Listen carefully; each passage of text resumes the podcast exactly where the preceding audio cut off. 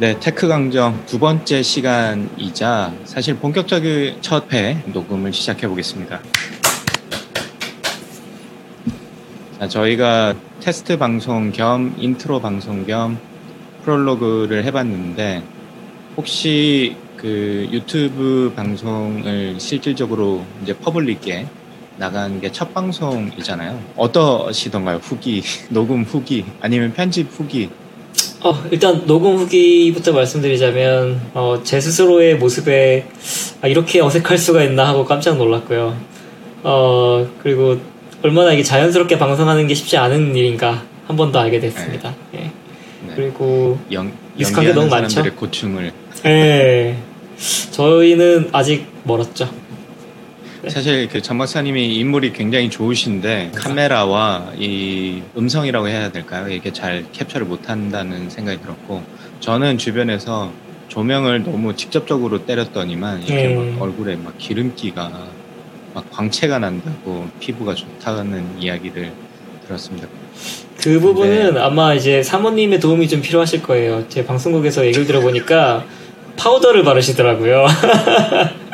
이게 좀 이 그 유분기를 없애주는. 네네. 네.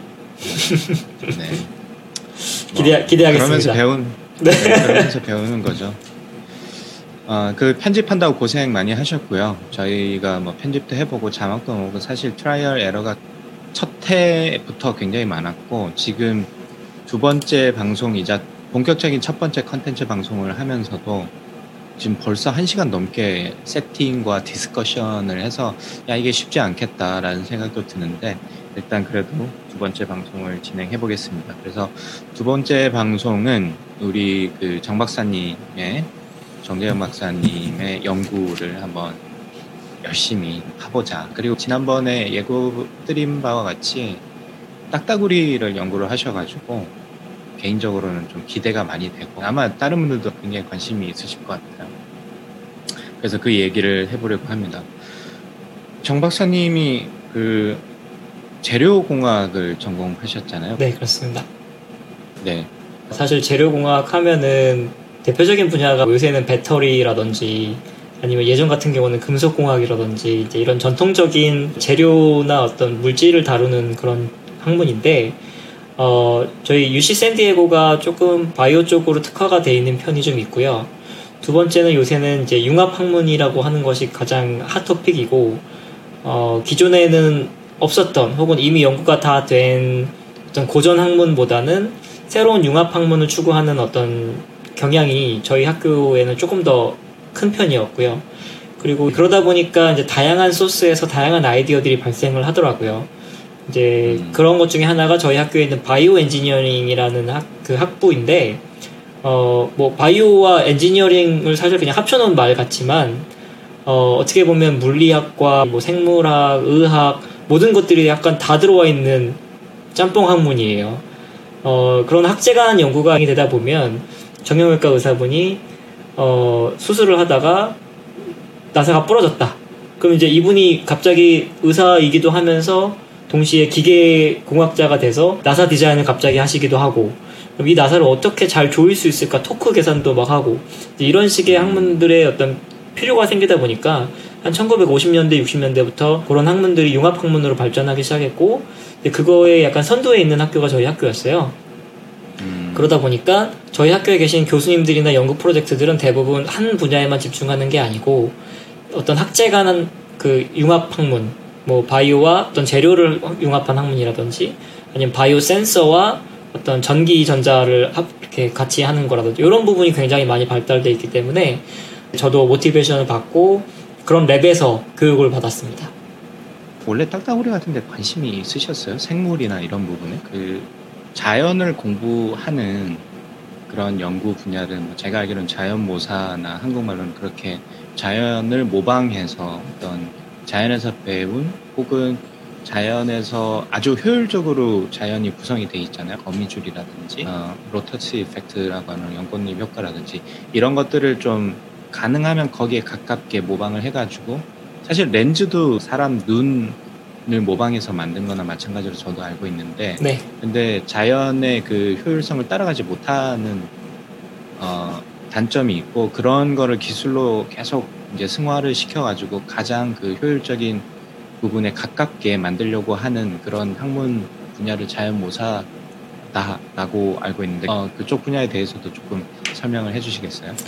네, 그 가장 기본적인 어, 원칙이라고 할까요? 그거는 우리가 자연계에 대해서 모르는 게 너무 많고 자연이 진화하면서 이미 어떤 특정한 구조라든지 기능을 갖고 있는데 그것들을 우리가 배워서 더 나은 물질을 만들거나 더 나은 구조를 만들거나 더 나은 특징을 만들기 위해서 사용하겠다라는 게 이제 이런 자연 모방학 혹은 자연 모사학이라고 하는 부분이고요. 바이오 미메렉스라고도 많이 부릅니다.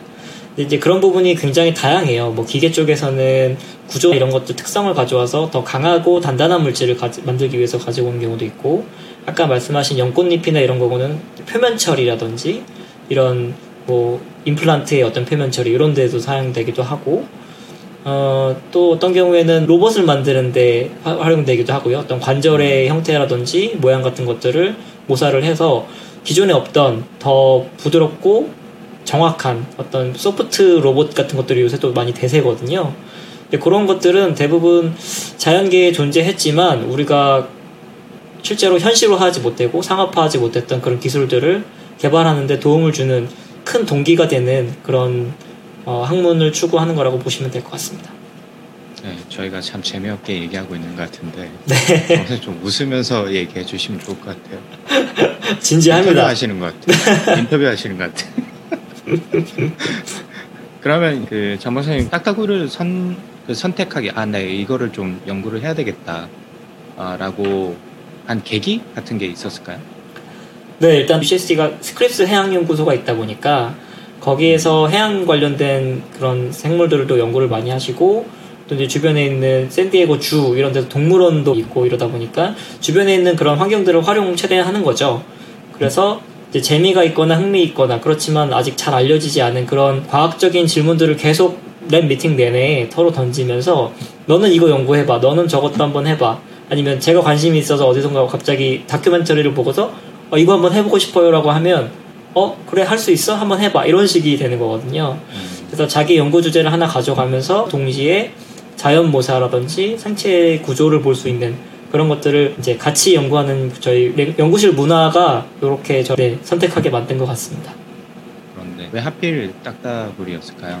제가 사실 운이 좋았어요. 저 딱따구리에 대한 관심은 6, 7년 전부터 갖고 있었는데 아, 딱따구리를 네. 구하기가 어려워요. 일단 딱따구리는 음. 살아있는 동물이고 척추 동물로 속하기 때문에 어, 뭐 어떤 죽은 사체라든지 이런 거를 구하는 것도 굉장히 어렵고 그 다음에 그 안에서 IRB와 같은 그런 그 일종의 어, 사전 심의 같은 것들을 먼저 다 그렇죠. 받아야 돼요. 네. 그래서 저희가 함부로 동물을 희생할 수도 없고 얻을 수도 그렇죠. 없기 때문에 그게 가장 어려운 부분이었는데 저는 운이 좋았던 게 저희 랩의 친구 중에 한 명이 이제 북가주 쪽에서 부모님이 농장을 하시는 친구가 있었어요. 근데 그 친구가 어느 날 갑자기 딱따구리를 가져와서 랩에 가져온 거예요. 그래서 어, 어. 어떻게 가져왔냐 그랬더니 로드킬을 당했다는 겁니다. 그래서 아니 딱따구리가 날아다니는 애가 왜 로드킬을 당하냐 이제 이런 얘기로 시작해서 아 그러면 딱따구리 우리 옛날부터 관심 있었고 그 뇌 쪽에 특이하고 재밌는 논문들이 많이 나오던데 요거 한번 깊이 있게 한번 파볼 수 있는 사람 없을까라고 이제 보다가 제가 그 연구에 자원을 했습니다. 그래서 손을 들고 제가 재빨리 들어가서 아 그럼 이 실험은 제가 해보고 싶고 딱따구리의 어떤 구조라든지 3차원 영상 같은 것들을 찍을 수 있는 기술들이 있으니까 아, 한번 해보겠습니다라고 이렇게 자원을 했죠. 네. 좋았어요. 네, 그걸 그걸 원했어. 로드킬 당한 딱따구리를. lab 친구가 가져간 걸 우연히 내가 네. 어, 그래서 그러면 뭐 좀 여담입니다만은 좀 재밌게 네. 그 냉장고에 들어가 있는 동물 중 그러니까 연구를 하니까 냉장고에 들어가 있겠죠. 네. 그 계셨을 때 그 lab에서 어, 냉장고에 들어있는 동물 중에 제일 좀 특이했던 동물 같은 게 있나요? 뭐 희귀했던 거나 아주 희귀한 동물 중에 아마딜로라는 그 천상 아, 네. 천상갑이라고 하죠. 그 네. 동물의 그 사체 플러스 이제 껍데기까지 저희 랩에 있었고 그 다음에 그 다양한 그, 어, 어종들도 있어요. 예를 들면 피라냐 같은 거. 그 다음에 어, 네. 탄바퀴라고 부르는 특이한 생선이 있는데 걔네는 음. 치아 모양이 사람의 치아와 거의 똑같아요. 어. 그래서 그 아마 영상으로 여기 보여드릴 수 있을 것 같은데 어 생선 얼굴을 이렇게 들어보면 그 생선의 얼굴이 사람 사람의 거의 그다음에 치열도 되게 비슷해요. 그래서 치과에서도 되게 관심 있어 하는 그런 어류 중에 하나고 어 그 외에도 정말 다양하게 많습니다. 뭐 어, 딱따구리를 포함해서 어, 그 가오리 같은 거를 연구하는 연골이 잔뜩 들어있는 가오리 연구하는 친구도 있었고 어, 그 외에 또그 고슴도치 같은 것들 고슴도치의 털 같은 거 연구하는 친구 그다음에 새 깃털 연구하는 친구도 있었고 그러니까 온갖 종류의 그런 재료들이 다 저희 안에 다 들어있었습니다. 깃털 말씀하시니까 깃털 도둑이라는 그 소설책 꼭 한번 읽어보시길 추천드리고요. 네, 그 뭐 거기서 나온 걸 다 조합하면 무시무시한 무언가가 만들어지겠네요. 그 아이언맨 같은 그렇죠. 세상갑의 갑옷과 네. 고슴도치의 뾰족한 뭐 피부, 음, 음, 그다음에 맞습니다. 이빨 뭐 잘 모르겠지만 네 어쨌든 뭐 그런 상상을 좀 해봤고요. 그러면 이게 딱따구리를 가지고 지금 딱따구리의 뇌진탕 그 뇌 안의 진동을 연구를 하셨는데 뭐 다른 부분도 많았을 텐데 부리 부분이나 뭐 다른 구조적인 부분도 많았을 텐데 왜 하필 그그 타픽을 구체적으로 정하게 된 뭐 그런 과정을 조금 설명해 주시면 좋을 것 같아요. 네, 어, 조, 실질적으로 딱따구리에 대한 어, 질문은 제가 처음 한 건 아니고요. 어, 이미 거의 100년 전부터 어, 딱따구리에 대해서 관심을 갖고 계신 분들은 꽤 있었어요. 그리고 음. 미국에서는 이미 그때쯤에 그 말씀하셨던 워- 월리스라는 분, 미국 조류학회라든지 이런 쪽에서는 상당히 분류라든지 이런 것들을 굉장히 잘했었더라고요. 그래서 제가 갖고 있던 이제 여러 가지 질문 중에 하나 딱따구리가 그럼 왜 부리를 굳이 쪼아서 어, 나무에다가 구멍을 내야 될까부터 시작을 한 거예요. 다른 동물들은 굳이 그렇게 안 해도 되는데 왜 굳이 그렇게 위험한 행동을 해서 자기 머리를 희생을 하고 부리를 쪼아서 나무에다 구멍을 뚫어야 할까? 뭘 먹어야 될까?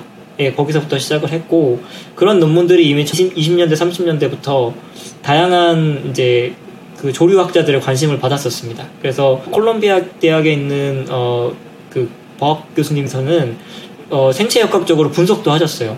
그 이 불이라든지 아니면 두개골이라든지 아니면 이런 어, 갈비뼈 이런 모든 것들이 다 생체적으로 영향을 주고 얘네들이 어, 다른 동물들이 하지 못하는 그런 어, 구멍을 뚫는 그런 특수한 기계적인 역할을 할 수 있게 도움을 준다라고 이제 가설을 제시하신 다음에 그거에 대한 이제 간략한 분석들도 하셨었고요. 그렇군요.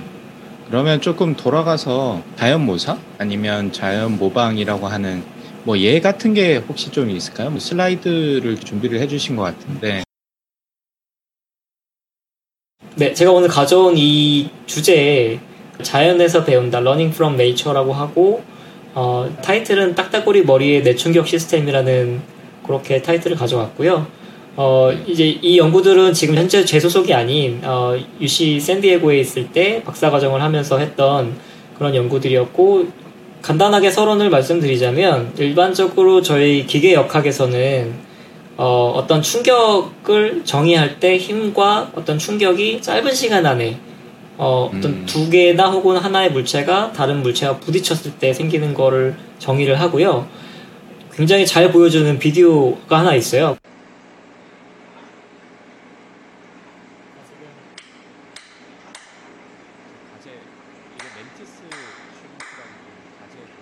조개 조개를 깨서 먹으려고 하는 그, 그 화면 같네요, 그렇죠? 네, 그렇습니다.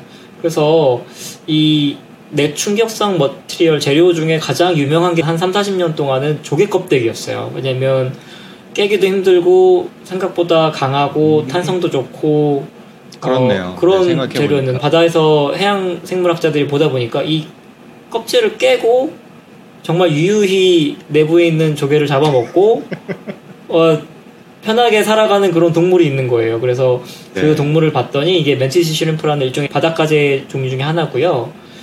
어, 알고 봤더니 아주 스- 어, 특별하게 진화된 망치 같은 것들을 이용을 해서 굉장히 강한 힘과 빠른 속도로 조개 껍질을 펀치를 해요. 그러면 그 안에 있는 이제 내부의 그뭐 공기방울 같은 것들이 생기면서 단단하고 튼튼한 조개 껍데기를 정말 깨버리는데 활용을 할 수 있는 음. 그런 아주 흥미로운 사례가 됐어요. 그래서 한 2, 30년 동안 조개 껍데기를 연구하신 분들이 정말 많았거든요. 이 구조를 우리가 연구하고 모사해서 어, 배라든지 아니면 우주선 이런 걸 만들어야 된다고 하셨던 분들이 갑자기 어안이 벙벙하게 됐죠. 어? 이걸 깨네? 예, 이렇게 되는 거였고 이제 자연계에는 이런 어떤 defense system을 누군가 개발을 하면 또 그걸 항상 깨는 그 예, predator들이 나오기 마련이에요. 그래서 이게 이제 굉장히 흥미로운 논문 중에 하나였고 사이언스에 소개가 되면서 어, 굉장히 많은 과학자들이 충격을 받았었습니다. 네. 이 펀치하는 소리가 네. 이게 굉장히 명료하고 굉장히 굉장히 크네요 생각보다. 저게- 충격파도 대단한 것 같아요. 더 네. 충격이 얼마나 대단하냐면 저희가 손가락을 저 유리창에 대면 제가 이거를 먹인 줄 알고 수조 유리를 깨요. 그래서 유리가 정말 깨집니다. 아, 그 정도예요? 네, 조개 껍데기가 깨진다고 생각하시면 되니까 유리 정도는 가볍게 깰 수 있죠. 그래서 유리도 특수 유리를 쓰거나 아니면 플라스틱을 써야 돼요. 깨지지 않게. 음, 네. 그렇군요. 자, mantis shrimp. 이 맨날 저희가 구워 먹는 그 새우라고 생각했던데, 와, 굉- 굉장한 능력을 가지고 있었네. 어, 네, 새로 봤습니다. 그러면 또 다른 그뭐 예외 같은 걸 좀 더 한번 볼까요? 요 그림에서 보시다시피 이제 A 같은 경우는 멘티 슈림프에 대한 소, 개 펀치를 하는 속도가 대략 한 23m per second라고 하면은 별로 감이 안 오시죠. 네. 그리고 근데 23m per second는 1초에 23m를 그렇죠. 갈수 있을 만큼 빠른 속도로 때린다는 거잖아요. 맞습니다. 네. 1초에 23m면 뭐 거의 어, 한 15층, 20층 되는 높이의 건물을 옆에 눕혀놓고 때리는 거나 마찬가지인데 그렇죠. 아, 1초에 네. 네 대단하네. 그거 이게 시속으로 치면 대략 한 83km per hour 정도 됩니다. 네, 그러니까 대박. 그래서 굉장한 충격량이고 거기에 이제 뭐 물리적으로는 또 이제 가속도 혹은 어 deceleration force라고도 하는데 어 감속도라고도 하는데 그 부분은 제가 좀 네네. 어려우니까 넘어갈게요. B 같은 경우는 비콘 쉽이라고 부르는 특이한 종류예요. 그래서 머리에 이렇게 뿔을 이렇게 감, 감고 있잖아요. 네 양쪽에 하나씩 이게 두 개의 뿔이 하마하듯이 네, 네. 감겨 있어요. 근데 쟤네들이 특이한 게 이제 쟤네들은 저걸 가지고 서로 머리를 부딪히면서 우열을 가리고 힘을 겨루는 거거든요. 그렇지만 서로 또 다치지 않아요. 그래서 네. 그 다치지 않고 저 뿔이 깨지지 않는 부분에서 착안해서 그 과학자들이 어 저게 어떤 구조와 어떤 성분으로 되어 있길래 쟤네들은 저렇게 맨날 저 거대한 육중한 몸 거의 한 600kg에 달하는 몸무게를 그렇죠. 서로 네. 정말 전력을 다해서 부딪히거든요. 근데 서로 안 다쳐요. 그게 너무 음. 신기하고 어, 흥미로워서 연구자들이 많이 연구를 하고 있었고 어, 세 번째로는 이제 말 같은 경우에 그 말굽이 굉장히 단단하고 튼튼한데 어, 마찬가지로 말도 몸무게가 굉장히 크게 나가잖아요. 많이 나가고 네. 그 다음에 또 굉장히 빠르게 어, 달릴 수 있는 그런 동물인데 어, 저 말굽이 얼마나 큰 충격을 흡수를 해주길래 저렇게 뭐, 뭐 천리마 같은 경우는 하루에도 천리를 달린다고 하는데 어떻게 저걸 버틸 수 있을까 그리고 저 중량과 저 빠른 속도를 어떻게 충격량을 버텨내는가라는 거에 대한 궁금증이 있었던 거죠. 음. 그리고 마지막으로 이제 제가 딱따구리 연구를 하는 것처럼 딱따구리가 머리와 부리로 나무를 쪼개서 구멍을 뚫는데 과연 음. 그 뇌나 아니면 내부에 손상은 없을까? 혹은 부리가 다치거나 고장이 나서 굶어 죽거나 하는 그런 딱따구리는 없을까? 그런 연구들을 사람들이 흥미롭게 보기 시작한 거였죠. 네. 네. 근데 제- 이 수치를 보니까 뭐 물론 제가 모든 걸 다 아는 건 아니지만 이 멘티스 슈림프 같은 경우는 이 사이즈가 크지 않고 작을 것 같은데 네, 얘가 뭐 23ms면 다른 지금 예를 들어 주신 뭐 비콘쉽이나 아니면 말 발굽이나 딱따구리에 대해서 굉장히 임팩트가 세다는 얘기인데 이 굉장히 작은 데서 그렇게 에너지가 나오는 것도 좀 신기하네요. 네, 어쨌든 에너지가 있어야지 그렇게 빨리 뭐 혹은 어 그렇게 큰 힘을 낼 수 있는 건데 네. 일단 뭐 제가 뭐 전공자가 아닌 관계로 자세하게 설명드릴 수는 없지만 일반적으로 생각해 봤을 때 더 많은 에너지를 응축을 해야지 이더 많은 힘을 갖다 낼 수 있을 것 같은데 그 작은 애가 그 비콘 쉽 같은 경우는 600kg가 넘는 뿔 달린 사냥 같은 애들보다 더 힘이 세다. 좀 어떻게 보면 되게 신기하기도 하네요. 네. 어, 그래서 여기 지금 밑에도 제가 간단하게 소개를 드리긴 했는데, 이런 에너지 관점에서 중요한 포인트는, 어, 결국은 무게와, 그 다음에 속도, 그리고 가속도예요. 음, 이세 가지가 가장 네네. 중요한 포인트이기 때문에 밑에 정리를 드린 거고, 이제 위에서도, 뭐 예를 들면, 그 비콘십 같은 경우는 그 임팩트 스피드는 9m/s 밖에 안 되지만, 무게가 많이 나가는 덩치가 큰 애들이기 때문에 어떤 충격 흡수량에 대해서 흥미가 있을 수 있는 거고, 음, 마찬가지로 호흡 같은 경우도 굉장히 오랜 시간 오랫동안 달리고 사용할 수 있는데 그리고 그 중량 자체가 엄청난데 그리고 사용량이 엄청 많은데도 불구하고 어떻게 이렇게 잘 버틸 수 있나 오랫동안 근데 이제 그런 것들이 이 재료 관점에서 생각하는 충격 흡수와 관련된 어, 흥미로운 점들입니다. 설명을 해주셨는데 그러면 이제 정 박사님의 연구 주제로 가보죠. 네, 딱따구리의 뇌진탕. 네. 정확하게 어떤 질문이었는지를 다시 한번 remind를 해주시면 좋을 것 같아요. 네, 다음 제가 처음 딱따구리에 대한 연구를 시작하고 이걸 연구를 해봐야겠다라고 생각했을 때 제일 먼저 찾아본 게 유튜브에서 도대체 딱따구리가 어떻게 생겼냐 그리고 그 pecking을 하는 게 혹시 슬로우 모션이나 좀 이렇게 잘 묘사된 그런 것들이 없을까 먼저 고민을 했어요. 그래서 찾아낸 게 이거고요.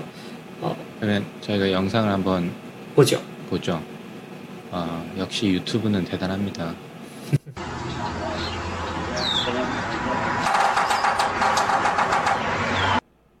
속도도 대단하네요. 얘네들이 부리로 찍는 속도가. 네, 네, 그렇습니다. 옆에 또 슬로우 모션으로 찍어놓은 이 영상도 있어가지고 제가 한번 자, 들어보겠습니다. 잠깐만요. 어, 왼쪽에 대한 걸 먼저 설명을 간단하게 드리고 아, 넘어갈게요. 네, 그러면 좋겠네요. 네, 왼쪽 사진 같은 경우는 이제 혹시 유튜브를 못 보시는 분들은 소리만 가지고도 굉장히 빠른 따라락 딱딱 하는 네. 그 리듬을 느끼실 수가 있으실 거예요. 요거 같은 경우는 좀 재밌는 비디오인데 딱따구리가 이 나무 색깔로 칠해진 메탈포를 보고서 이게 나무인 줄 알고 구멍 뚫고 싶어가지고 와서 경쾌하게 때려댔는데 하나도 안 깨졌죠. 그리고 네. 어, 이 리듬감 있는 이 속도가 얼마나 빠른지를 사실 보여줄 수 있는 좋은 비디오 중에 하나였어요.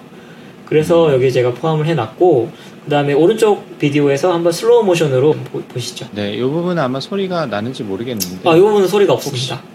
네, 그 지금 팟캐스트로 들으신 분들은 유튜브에서 한번 영상을 보시면 좋을 것 같아요. 네. 굉장히 영상을 보시는 거랑 안 보시는 거랑 좀 느낌이 달라서. 어, 그래서 제가 모사를 해드리자면, 딱따구리가 오른쪽에서 왼쪽에 있는 나무를 지금, 어, 목과 부리를 이용해서 치고 있고요. 그리고 네. 어, 한번 찌을 때마다 패킹을 할 때마다 나무 칩들이 날아가고 그다음에 딱따구리가 신기하게 눈을 감습니다. 그 좀 귀엽네 생각보다. 아 눈이 날아가면 안 돼요. 그래서 눈을 감고요. 어, 그, 아 그렇죠. 네. 네 그리고 한 번 더 들어보시면 그, 그 pecking impact 순간에 그 깃털이라든지 부리 주위에 충격이 전해지는 게 wave가 보이실 거예요. 느끼, 그쵸. 네, 네네. 네, 네. 그래서 저 충격이 얼마나 세구나 저게 지금 진짜 전력을 다해서 머리를 박고 있는 거랑 같은 거거든요. 어, 제가 머리가 지금 띵하네요. 상상만 해도. 어, 그래서 네. 이게 굉장히 이제 흥미롭게 제가 찾아낸 비디오였고 네, 제가 이 리듬이 너무 좋아서 무슨 그 드럼 치는 것 같아요. 맞아요. 네, 그래서 이 수치를 설명을 드리자면 이 패킹을 할 때 이 가장 빠른 속도가 20Hz, 즉 1초에 20번을 때릴 수가 있어요. 음, 그리고 이게 그 머리가 왔다 갔다 할 때 그때의 속도는 최대 7m/s 혹은 뭐 우리 그 마일로 치면 15마일 per hour 정도 되고 어 뭐 킬로미터로는 한 2, 30km 정도 되겠네요. 그리고 이제 네. 그 급 가속하는 그 가속도가 1200g 정도가 되는데 그 우주 비행사들 보통 이제 훈련할 때 그. 가속도 훈련하잖아요. 그때 네네. 사람들이 보통 기절하는 훈련받지 않은 조종사들이 기절하는 게 한 6에서 7G 정도가 되면 네, 원심 물리기 안에서 그 정도가 되면 네네. 보통 기절이 돼요. 그리고 어, 네네, 그쵸. 그거는 좀 더그 가속화하는 환경이니까 더 좀 수치가 낮고 일반적으로 NFL에서 풋볼 플레이어들이 이제 머리를 서로 부딪히는 그런 환경에서 약 80G 정도가 되면 보통 이제 머리 안에 이제 컨커션이 일어난다고 생각들을 하거든요. 음, 네. 어, 그래서 그 수치에 비하면 이게 엄청나게 높은 수치다라는 거를 비교를 하실 수가 있으실 거예요. 그렇죠. 네. 80G에서 내진탕 NFL 사람들은 느끼는데 이게 1200G까지 네. 올라가니까 어, 그러니까 뭐 100G라고 만약에 해도 지금 거의 12배가 넘는 거죠.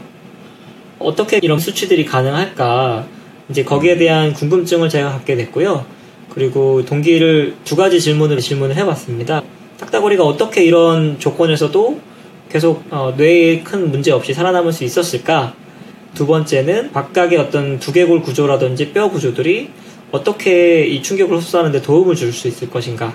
이런 질문을 가지고 이제 실험들을 계획하게 되었습니다.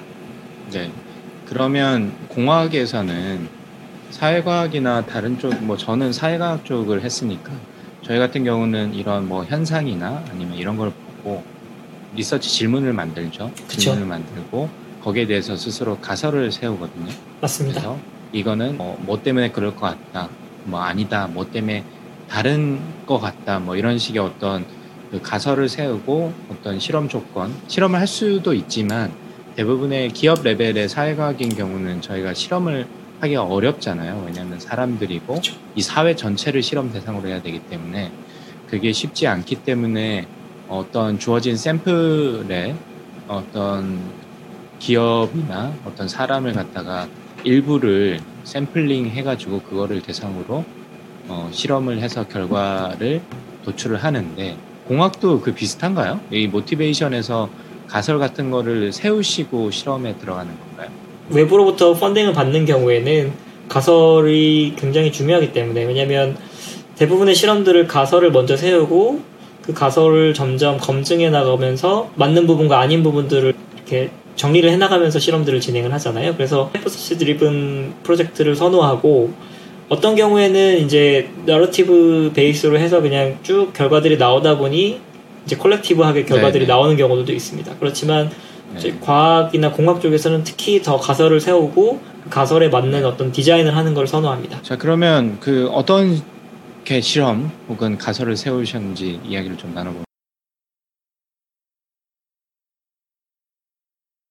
사전 자료들을 조사를 하다 보니까 아까도 이제 말씀드렸지만 다른 동물들은 굳이 어, 나무에다 구멍을 안 뚫어도 잘 먹고 잘 사는데 아니 왜 딱따구리들은 굳이 이렇게 힘들게 머리와 부리를 막 써가면서 어, 음식을 구해야 되나 그 질문에서 시작을 했고요.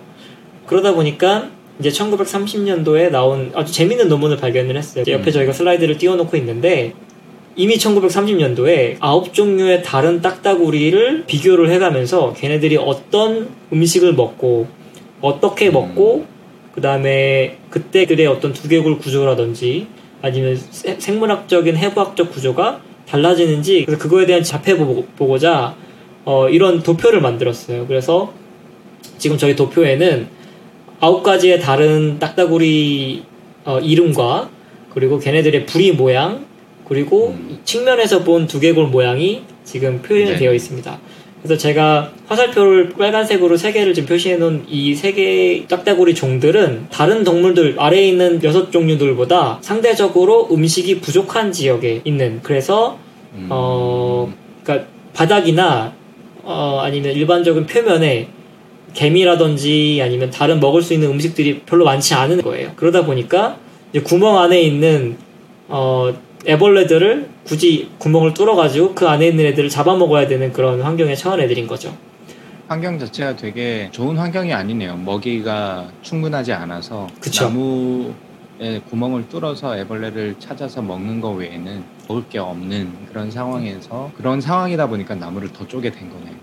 네, 어느 게 먼저인지 그 닭이 먼저다 달걀이 먼저다랑 비슷한데 왜냐면 얘네들이 결국은 그 안에다가 구멍을 짓고 자기 새끼들도 낳고 그 안에서 살거든요. 그쵸.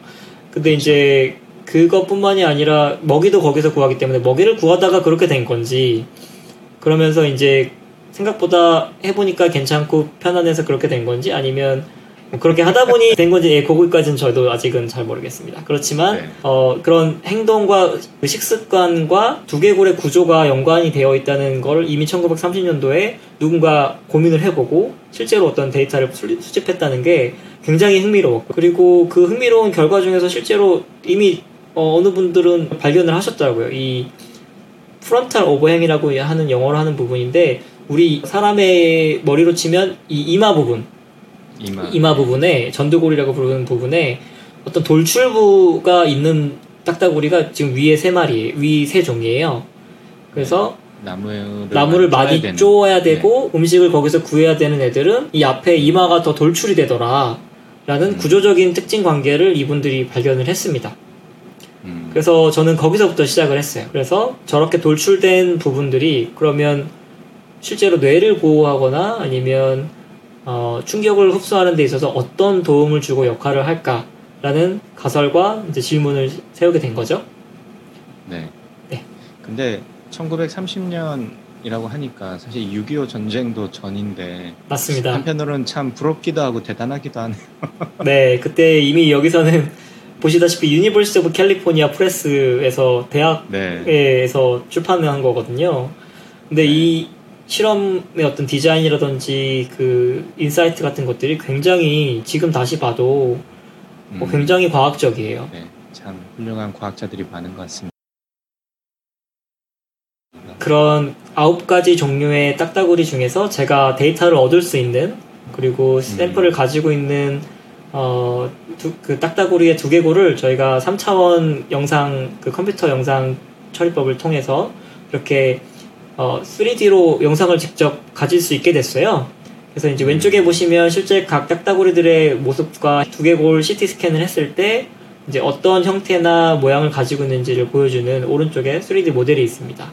그래서 제가 컬러 코드를 써서 윗뿌리는 빨간색, 아랫뿌리는 초록색, 그 다음에 그 중간 부분은 노란색, 두개골 자체는 좀 진한 녹색, 이렇게 컬러 코딩을 한 거고요. 그래서 그거를 2D로 놓고 양, 옆, 옆면에서 섹션을 봤을 때 이 앵글들이 어떻게 변하고 실제로 아까 두골의 돌출 부분이 있는지 없는지를 3차원 영상에서 한 번 더 확인을 했어요. 그래서 오른쪽에 한 번더 음. 보시면 어, 그 앵글이 달라지고 그 앵글이 달라짐에 따라서 점, 두개골 돌출부가 조금씩 모양이 달라진다는 거를 이렇게 어, 하이라이트 해서 보여드린 모델이었고요. 음, 그래서- 그리고 불이 모양이 다 다르네요. 네, 불이 모양도 다르고 각도 네. 다르고 그리고 네. 이게 돌출부가 있을 경우에는 각도가 좀 더 이렇게 좁겠죠. 네. 앞서 말씀드렸던 그런 모델이 어, 실제로 우리가 갖고 있는 데이터를 통해서 검증이 된다는 걸 일단 우선을 확인을 했어요. 그리고 어, 이 확인된 모델을 가지고 즉 테스트를 하기 위해서 3차원 영상법을 활용한 모델링을 해서 돌출부가 없는 모델과 돌출부를 일부러 만들어서 크게 만들어 놓은 두 가지 모델을 음, 같은 베이스 모델에 기반해서 일부러 만들었어요. 컨트롤 파트들은 저희가 최대한 어, 제외하기 위해서 완전히 동일한 요 아래 모델을 하나 사용을 해서 요 golden-fronted woodpecker라는 요 종이를 사용을 해서 모델을 만들고 그 다음에 이 위에 이렇게 돌출부가 있는 요 화이트 헤디드 우드패커의 그 구조를 똑같이 따와서 여기다가 일부러 저희가 심었습니다. 음, 네. 3차원 프린팅 방법을 통해서 실제로 프린팅을 합니다. 네네. 그리고 이 프린팅한 음. 거를 크기를 좀 더 키워요. 여기 보시면 화살표 보시면 이게 없는 모델과 돌출부가 있는 모델 이렇게 두 가지로 네. 구분을 하실 수 있고 네, 이마가 튀어나오지 않은 그렇죠. 네. 튀어나온 모델.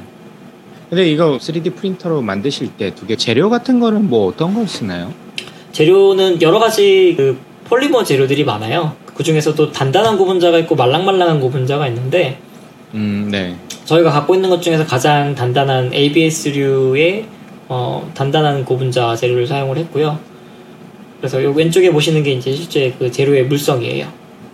음, 네. 그리고 이 3차원 모델을 충격량을 테스트해보고 어디 부분이 깨지거나 어디 부분에서 에너지가 더 많이 충격이 흡수가 네네. 되는지 그 부분을 테스트하기 위해서 일종의 가이드를 만들어서 미리 위에다가 천장에다 매달아 놓고 그리고 저희가 실험을 원할 때 딱 놔서 결국 바닥에 저희가 원하는 대상 물체에 떨어질 수 있게 이렇게 디자인을 했습니다.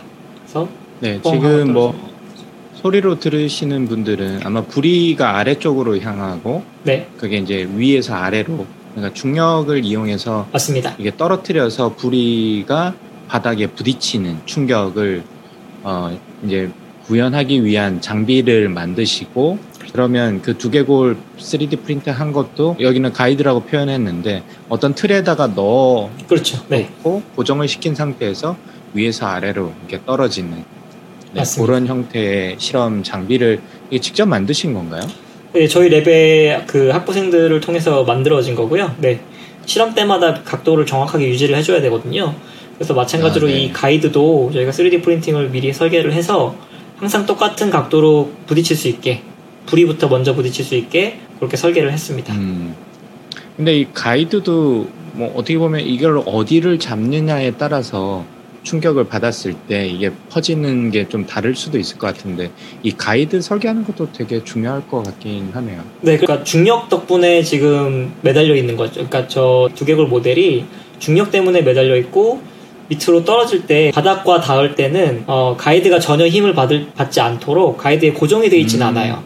네, 그렇군요. 그러니까 프리폴 모델이라고 하는데 가이드는 네. 그냥 밑- 잡아주던 역할만 하다가 결국 그 두개골 자체의 무게를 통해서 떨어진 다음에는 더 이상 영향을 주지 않도록 그렇게 설계된 아. 겁니다. 네.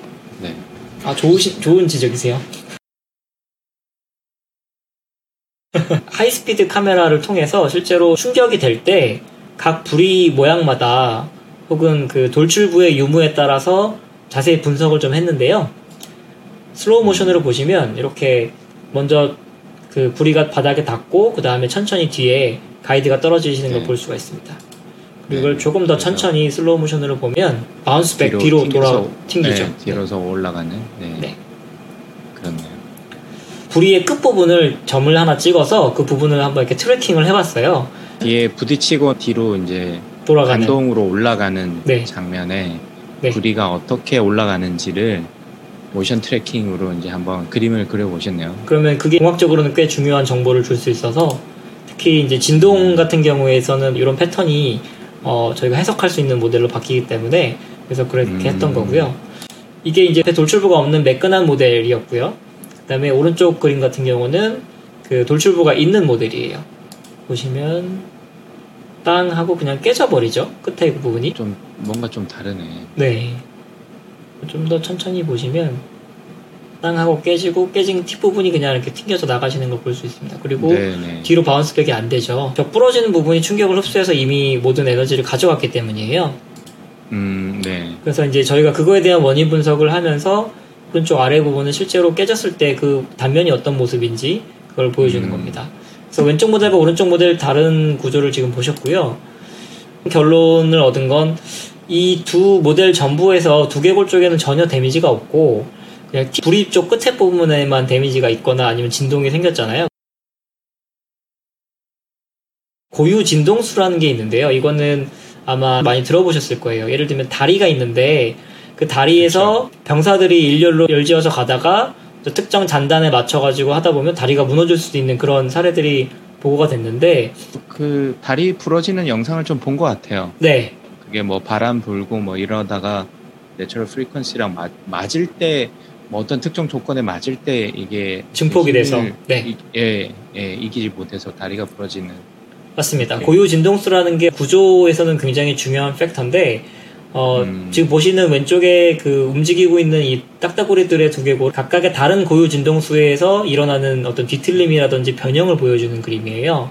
모두에 따라서 두개골 안에 있는 부리 부분이 좌우로 뒤틀릴 수도 있고 앞뒤로 움직일 수도 있고 옆으로 좌우로 움직일 수도 있는 이런 여러, 여러 가지 모션을 보여주는 어, 네, 그림입니다.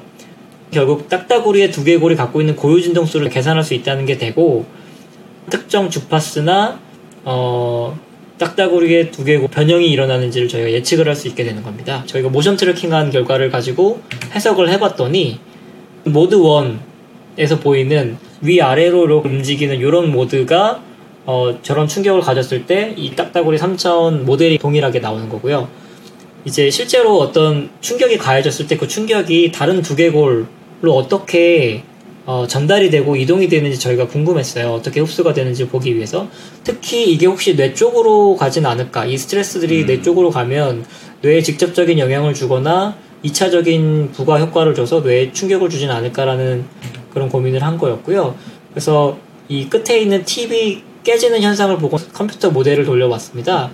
그래서 여기서 보시다시피 어, 회색으로 보이는 팁 부분 끝에가 굉장히 큰 에너지를 받은 부분이었고요. 지금 보시는 것처럼 상당히 많은 스트레스들이 고객을 상단 쪽으로 올라가는 게 아니고 이제 오른쪽 아래에 있는 그 목 쪽으로 그 음. 바처럼 생긴 그런 뼈를 통해서 어 body 쪽을 향해서 이제 이렇게 흘러나가는 걸 보실 수가 있어요. 그 말은 결국 대부분의 에너지들이 위 뇌 쪽으로 올라가기보다는 아래쪽에 있는 바에 있는 구조를 통해서 bypassing 해버리는 구조를 갖고 있다는 걸 확인을 했고 이거는 돌출부가 있거나 없거나 거의 비슷한 양상을 보였고요. 그다음에 이제 아래 비디오 같은 경우는 힘을 받았을 때 이 힘이 어, 뭐 압축되는 건지 아니면 늘어나는 건지 그런 것들을 보여줄 수 있는 것이고요. 아래쪽에 이 얇은 이 뼈들이. 어, 인장 강도를 받는 걸 보실 수가 있어요. 그래서 사실은 그쪽 부분이 쉽게 깨질 수 있다는 걸 사실 이 모델에서 예측을 해줄 수 있는 거고요. 이 부분은 네. 동영상을 참고로 활용해서 보시면 좋을 것 같아요. 네. 아무래도 말로 설명드리기가 이게 쉽지 않은 것 같아서. 앞부분이 깨지는 거는 사실 실제 모델에서는 일어나지 않아요. 왜냐면 딱따구리는 이 부리 앞쪽에 이 까맣게 생긴 일종의 단백질 막 같은 걸 가지고 있거든요. 그래서 네네. 저희가 그거를 최대한 모사하기 위해서 필름 같은 거를 앞에다 씌우고 실험을 다시 음. 해봤더니 아까 보셨던 것처럼 이 얇은 바같이 생긴 요 뼈들이 대부분 부서지고 깨지는 걸 확인을 할 수가 있었습니다. 모든 에너지나 스트레스가 이쪽 몰리면서 어, 대부분의 이제 에너지들을 해소하는 그런 쪽으로 가는 거고요. 재료 쪽에서는 깨지는 게 꼭 나쁜 건 아닌 게 대부분의 에너지를 저기서 흡수하고 있다는 걸 지금 보여주는 거고요. 결국은 어, 에너지들이 이 아래쪽에 있는 얇은 바 같은 저 뼈를 통해서 전체 몸 쪽으로 향해서 전달된 그런 양상을 보여준다는 걸 의미하는 거고 뇌 쪽으로는 직접적인 어떤 임팩트 에너지나 스트레스가 쪽으로 전파되지 않기 때문에 그래서 딱따구리의 두개골 구조가 이 뇌를 보호하기 위해 상당히 진화론적으로도 특화되어 있다라고 저희가 이 연구에서 결론을 내렸습니다. 그러면 이게 뭐 안에 뭐 뇌 안에 완충제가 들어 있거나 뭐 이런 것보다도 이 뼈의 구조 자체가 힘을 받았 충격을 받았을 때 머리 위로 올라가는 충격파가 아니라 이게 목 밑으로 이렇게 부리 밑으로 해서 목으로 내려갈 수 있는 네. 그런 구조적 형태를 가졌기 때문에 어, 뇌는 안전할 수 있다. 뭐 이렇게 정리할 수 있겠네요. 그렇습니다. 뇌 안에 있는 뇌척 수액이라든지 그리고 목에 있는 근육이라든지 굉장히 다양한 음. 팩터들을 많은 사람들이 어, 예측을 하고 있어요. 요것 때문에 그렇다, 저것 때문에 그렇다, 저것 때문에 음, 그렇다. 네네. 그렇게 하는데 저는 그 중에서 이제 두개골이 가진 구조적인 특징을 살펴본 거고요. 이 연구가 상당히 어렵고 힘든 이유 중에 하나가 전부 다 조금씩 영향을 줘요. 가장 그 뇌의 사이즈나 이런 거에 또 관련이 있지 않을까요? 네 맞습니다. 뇌의 사이즈라든지 아까 말씀드렸던 무게, 그다음에 속도 그리고 가속도 이 세 가지가 굉장히 중요한 팩터예요. 그래서 예를 들면 딱따구리 같은 경우는 이 몸체 크기가 상당히 작아요 사람에 비해서는.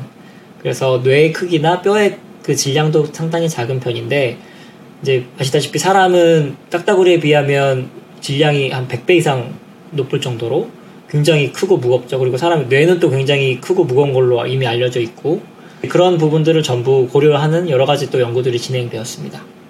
음. 좋은 질문이세요 저도 공, 공대로 갈 걸 그랬나 봐. 되게 재밌게 느껴지는데 다른 분들이 어떻게 느끼실지는 잘 모르겠어요. 그러면 이제 이거를 그 사람 뼈랑 비교를 해봤을 때 뭐 어떤지 이런 것도 조금 자료를 준비를 하신 것 같아요. 네, 한 2000년대 초반에 비슷한 질문을 가진 이제 MIT 교수님 한 분께서 어, 비슷한 이제 모델 실험을 하셨어요. 지금 저희 영상을 보실 수 있는데 오른쪽에 사람의 두개골이 있고요. 왼쪽에 딱따구리의 두개골이 있습니다. 그래서 이두 네. 가지의 크기를 지금 위쪽에서 바라본 것과 옆쪽에서 바라본 걸 보고 있는데 그리고 왼쪽에는 조그만 표가 하나 있어요. 그래서 그 표에는 네. 실제로 그 충격이 생겼을 때 걸리는 도달 시간과 그 다음에 거기서 얼마나 오랫동안 견딜 수 있는지의 상관관계를 보여주는 도표가 하나 있고요. 근데 여기서 메인 포인트는 뭐였냐면 세 가지 이유 때문에 딱따구리는 사람보다 충격을 받지 않을 것이다라고 얘기를 하셨어요. 어, 가장 큰 이유 중에 하나는 몸의 크기에 비해서 뇌의 사이즈가 훨씬 작다. 상대적으로. 아 맞췄네. 저 네. 이거 그 보고 질문한 건 아닌데 맞췄네. 네, 정확하셨습니다. 그리고 충격을 가할 때 시간이 예를 들면 차를 서로 충돌한 시간이 길면 길수록 큰 데미지가 전달이 되는데 살짝 그렇죠. 스치고 지나간 경우에 거의 큰 데미지가 없잖아요. 그래서 이 어, 시간도 중요하고요. 지속 시간 그리고 세 번째로 뇌의 방향, 뇌의 구조적인 방향 자체가 딱따구리 같은 경우는 이렇게 서 있는 방향으로 되어 있고 그것이 음. 히팅을 할 때는 면적이 넓어진 방향으로 맞기 때문에 큰 충격이 없을 것이다. 다만 사람의 같은 경우는 이제 반구 형태로 하늘에서 땅을 바라보고 있다고 치면 이제 좌우로 부딪힐 경우에는 좁은 면적의 모든 에너지 스트레스가 이렇게 집중이 되게 되거든요. 결국은 에너지 집중 현상, 네, 그것 때문에 사람은 더 크게 데미지를 받지만 딱따구리는 애초에 뇌가 그렇게 설계가 돼 있고 모양이 돼 있어서 어, 덜 데미지를 받는다. 이렇게 설명을 하셨어요. 거기에 대해서 동의하는 부분도 저희도 있었고 그렇지만 또 반박해야 될 부분이 있었습니다. 왜냐하면 이제 음. 이거는 굉장히 러프하게 잡은 모델이고 저희는 이제 실제 모델을 갖고 있기 때문에 그것이 맞는지 아닌지를 비교를 할 수 있었기 네. 때문에요. 그래서 제가 준비한 일종의 유사도 같은 경우를 보면 어, 저는 두 가지 사례를 갖고 비교를 했어요. 일단 자동차 안에 사람이 들어있고 그 안에 있는 팩들이 안전벨트를 메고 있는 걸 가정을 했을 때 왼쪽에 지금 그런 사진을 보여드리고 있고요. 오른쪽에는 딱따구리의 두개골을 단면으로 봤을 때를 보여드리고 있어요. 그래서 그 자동차 사진 같은 경우에는 왜 앞에 범퍼나 엔진룸 쪽이 있지 않습니까? 세단 자동차 같은 네. 경우에는 네, 네. 그래서 충격이 만약에 전방에 가해졌을 때 범퍼가 1차적으로 이렇게 충격을 흡수하는 역할을 합니다. 그래서 거기를 저희가 그쵸. crumple zone이라고 부르고요. 딱따구리를 만약에 그 사례를 들자면 앞에 있는 부리 안에 있는 부리. 그 단백질 구조가 그런 역할을 합니다. 그러면 이제 내부에 있는 승객들은 다행히 보호가 되겠죠. 안에서 이제 passenger zone이라고 부르는 저 부분은 저희가 보호해야 될 부분이에요. 안에 있는 사람들을 두개골 안에서 뇌가 있는 저 부분을 일종의 안전존, safety zone이라고 봐서 저 부분을 어떻게 보호할 수 있을 것인지를 모식도로 한번 그려본 거고요. 그리고 그 유사도를 한번 여기다 그려본 겁니다. 그래서 이렇게 이해하시면 조금 더 쉽게 이해를 하실 수 있을 것 같고요. 그렇네요. 굉장히 복잡한 이야기 때문에 제가 그냥 간단하게 정리를 하자면 어, 닭과 딱따구리 두개골 두 가지를 비교를 좀 해봤어요. 사람까지는 비교할 수 없어서 이 비, 비슷한 종류의 둘 다 조류지만 어, 치킨 같은 경우는 일반적으로 뭐 직접 머리를 갖다가 땅바닥에 박아서 구멍을 뚫거나 하지는 않잖아요. 그래서 네. 넌패킹 모델이라고 해서 저희가 구조를 잡아봤고 그다음 딱따구리를 이 두 가지 비교를 해서 뼈 안에 있는 미네랄 성분이라든지 아니면 내부에 있는 그런 다공성 정도 단단함 정도 이런 걸 가지고 비교를 해서 실제로 딱따구리가 조금 더 그 패킹을 했을 때더 어, 안전하게 두개골을 보호할 수 있다는 부분을 어, 저희가 실험적 증명을 드렸고요. 그러니까 그러면 구조적인 문제뿐만 아니라 재료적으로도 특성이 그렇죠. 그 충격을 줬을 때 훨씬 더 나은 부분이 있다는 말씀이겠네요. 결론은 그렇습니다. 네. 왜냐하면 딱따구리 두개골은 어쨌든 조금 더 단단하고 그다음에 더 얇은데도 불구하고 데미지가 없잖아요. 딱따구리를 해보를 해보면 머리에 막 금이 잔뜩 간 그런 두개골은 없으니까 그렇게 경험적으로 말씀드릴 수 있는 거고요. 만약에 치킨이 딱따구리만큼 pecking을 했다, 그 큰 이런 어, 헤딩을 했다, 그러면 치킨은 상당히 큰 데미지를 받을 거라고 예상을 합니다. 그리고 이제 마지막으로 제가 재밌게 본 것 중에 하나가 어, 딱따구리가 갖고 있는 특이한 구조인데요. 이거는 설골이라고 부르는 hyoid bone인데 이런 구조는 다른 어, 새에서는 보기가 힘들어요. 오직 딱따구리와 벌새 요 두 개에서만 음, 빨갛게 하이라이트 구조가 딱따구리의 혀 이제 입에서 시작해서 온 두개골을 감싸고 돌아서 이제 앞에 있는 이마 부분까지 거의 와가지고 완전히 감싸고 있어요 뼈가 그래서 굉장히 특이한 구조고 다른 데서는 볼 수 없는 구조라서 이런 뼈들이 어떤 또 역할을 할 것이다라는 가설을 세워서 실험을 들어 했었고요. 이 부분은 제가 간단하게 넘어가도록 하겠습니다. 그래서 결론적으로는 예, 이런 구조들이 어, 다양한 그 다른 역할을 하면서 어, 에너지를 흡수하는 데 영향을 하고요. 그리고 그런 것들을 기반으로 해서 굉장히 흥미로운 연구가 된 적이 있어요. 이런 딱따구리의 그 모션과 그런 충격량을 가지고 계산을 하신 다음에 그거를 일종의 반도체용 충격 흡수용 재료를 개발하는데 실제로 설계를 하시고 그거를 논문으로 출판하신 적이 있고요. 그리고 가장 최근에는 목 쪽에 있는 근육들에서 영향을 받아서 그 풋볼 선수들에게 그 목에 있는 이런 칼라 같은 거를 어, 주고 그걸 착용하게 한 다음에 컨커션이 생기는 팩터들을 측정을 해서 목을 조여줘서 머리 안에 있는 혹은 뇌 안에 있는 압력을 높여주면 어, 충격량이 덜해진다. 결국은 데미지가 덜해진다라는 그런 상업적인 실험 연구를 했었고요. 그래서 저 제품은 지금 현재 상업화가 돼서 나와 있습니다. 그렇지만 효과성에 대해서는 아직도 조금 많은 이야기들이 분분히 진행되고 있습니다. 네, 이상이 제가 준비한 어, 슬라이드들이고 어, 딱따구리가 굉장히 흥미롭고 다른 곳에선 발견하기 힘든 그런 행동들을 하고 있는데 어, 그것이 어떻게 구조적으로 영향을 갖고 재료적으로 영향을 받는지 제가 분석한 결과들을 설명을 드렸고요. 다소 지루하셨거나 재미없으셨더라도 실제로 응용이 돼서 저희 실생활에 활용되는 경우가 굉장히 많다는 부분 말씀드리고 싶습니다. 아, 저는 일단 저는 재밌었어요. 저는 재밌었고 아, 그 구조라는 부분도 그렇고 어, 재료적인 부분에서 또 그렇게 보호할 수 있었다. 그리고 저희 집 근처에서도 딱따구리가 꽤 많이 살더라고요. 소리만 제가 한 번은 제 눈으로 봤었고 바로 집 뒤에 있는 큰 나무에 구멍 뚫는 장면을 그래서 핸드폰으로 좀 찍었는데 너무 멀어 멀어서 음, 화면에는 잘 안 잡혔는데 이 주변에 이렇게 산책 다니다 보면 그 따다다다닥 하는 소리가 네, 아 이거 딱따구리구나라는 게 많이 느껴져서 한국에서는 사실 그 소리가 듣기가 힘들었는데 맞아요. 여기서는 좀 제가 또 시골에 살다 보니까 듣는 경우가 많아서 참 신기하기도 하고 예전에 저희가 우드패커 관련된 만화가 또 있었지 않아요? 네, 우디 우드페커라고. 네, 네, 그래서 꽤 오래되고 유명한 딱따구리 만화도 생각나기도 하고 그래서 저한테는 굉장히 또 개인적으로 재밌기도 하고 흥미로운 주제였던 것 같습니다. 그래서 네. 오늘은 저희가 여기까지 연구에 대해서 집중해서 한번 정리를 해보도록 하고요.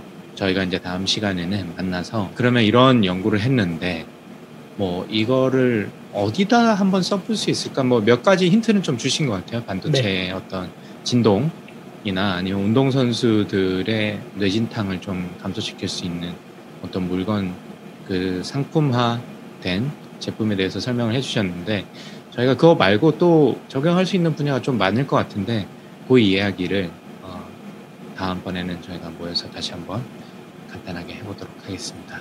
이게 5년 이상 걸린 연구를 불과 1시간 설명하신다고 고생하셨고 네, 어, 마치 두펜, 디펜스를 다시 한번 어, 아마 박사를 하신 분들은 아마 다 아실 텐데 이 디펜스는 다시 하고 싶지 않은 마치 군대를 다시 가라고 하는 거랑 비슷한 느낌이었을 텐데 정리를 잘 해주셔서 감사드리고 저희가 다음번에 이 기술을 어떻게 활용할 수 있을지 좀 논의를 해보도록 하겠습니다. 그럼 오늘 첫 타자로 어, 발런티어를 해주신 정광님께 다시 한번 감사드리고 감사합니다. 어, 다른 분들이 이걸 보고 아 나 이거 못하겠는데? 저 방송 나가면 안 되겠는데? 이렇게 생각 안 하셨기를. 저희 저희에게 편집의 힘이 있습니다. 네 그럼요. 저희가 편집을 예쁘게 잘 해서 어, 올려드리도록 하겠습니다. 그럼 오늘 고생하셨고 네. 다음 주에 찾아뵙도록 하겠습니다. 감사합니다. 네,